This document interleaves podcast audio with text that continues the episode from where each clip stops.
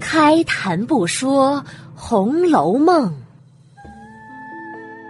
读尽诗书也枉然。我是一米，一米讲红楼，现在开讲第二十五集：宝玉入睡。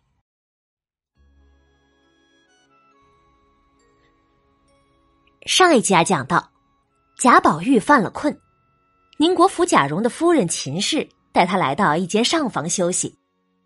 进了房，贾宝玉看到挂着的一幅画，画中绘着的是一个神仙，手执一杆青篱杖，对着杖头在吹，吹出一簇火光来。火光下面照着一个汉代的儒生在读书，旁边呢还有一副对联，这样写道。世事洞明皆学问，人情练达即文章。看到这幅画和这幅对联，贾宝玉心中顿时不快了起来。这是为什么呢？原来呀，这幅画叫《燃藜图》，里面是有故事的。话说呀，有一天晚上，汉代儒生刘向。黑灯瞎火中，正在默默的背诵文章。黑暗中走出一个拄着青篱杖的黄衣老人。青篱杖就是用梨的老茎做的手杖。这个老人轻轻的走到刘向面前，举起拄着的那根青篱杖，在刘向面前用嘴那么一吹，他的梨杖杖头啊就被吹出火来。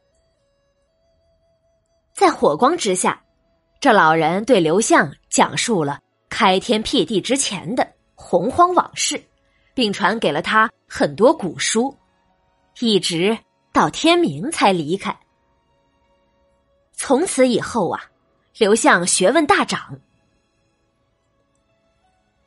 这个故事被画了下来，悬挂在许多读书人家，用来劝人勤读苦学的。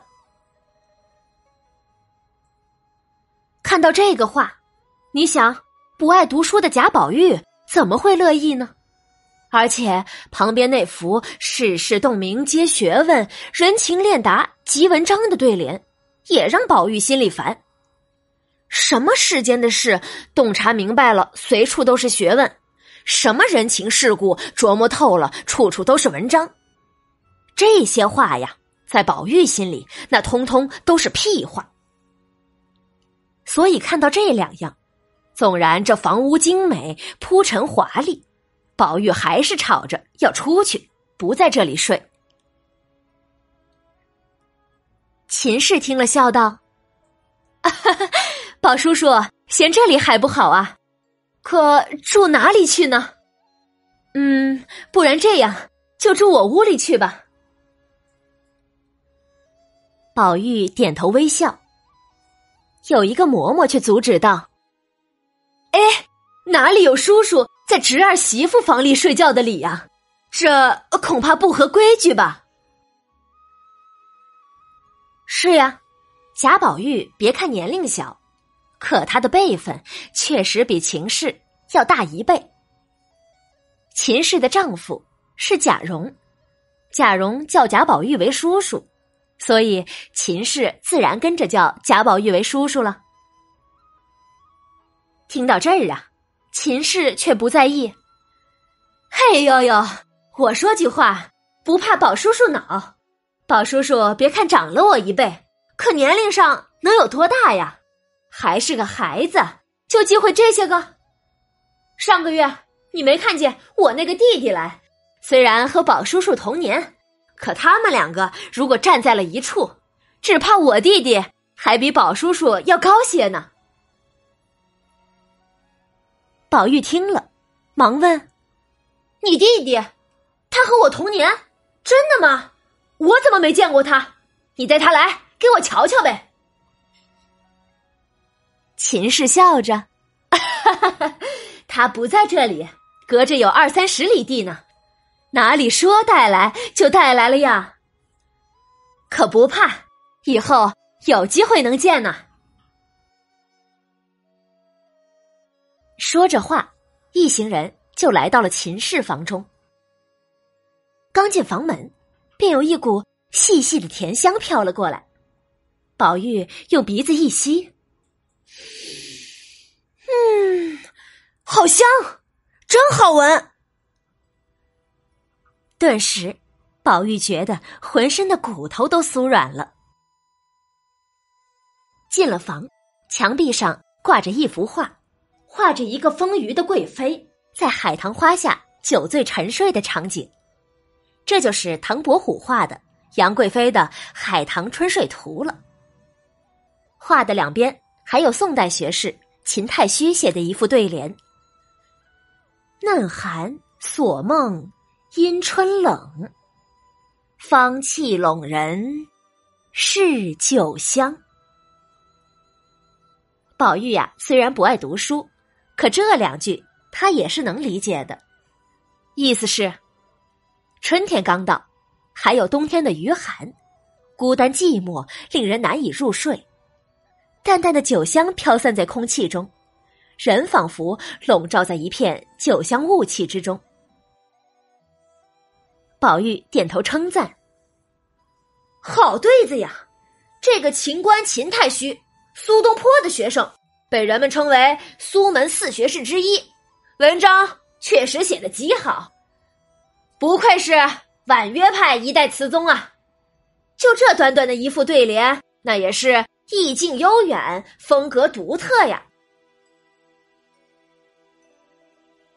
说完，宝玉再看室内，岸上一边摆设着唐代武则天用过的宝镜，一边摆着汉代汉成帝的皇后赵飞燕在上面跳过舞的金盘，盘内还盛着安禄山拿来打伤了杨贵妃胸部的那个木瓜。床呢？是南北朝时，南朝宋武皇帝刘裕的女儿寿阳公主在含章殿下卧过的床榻。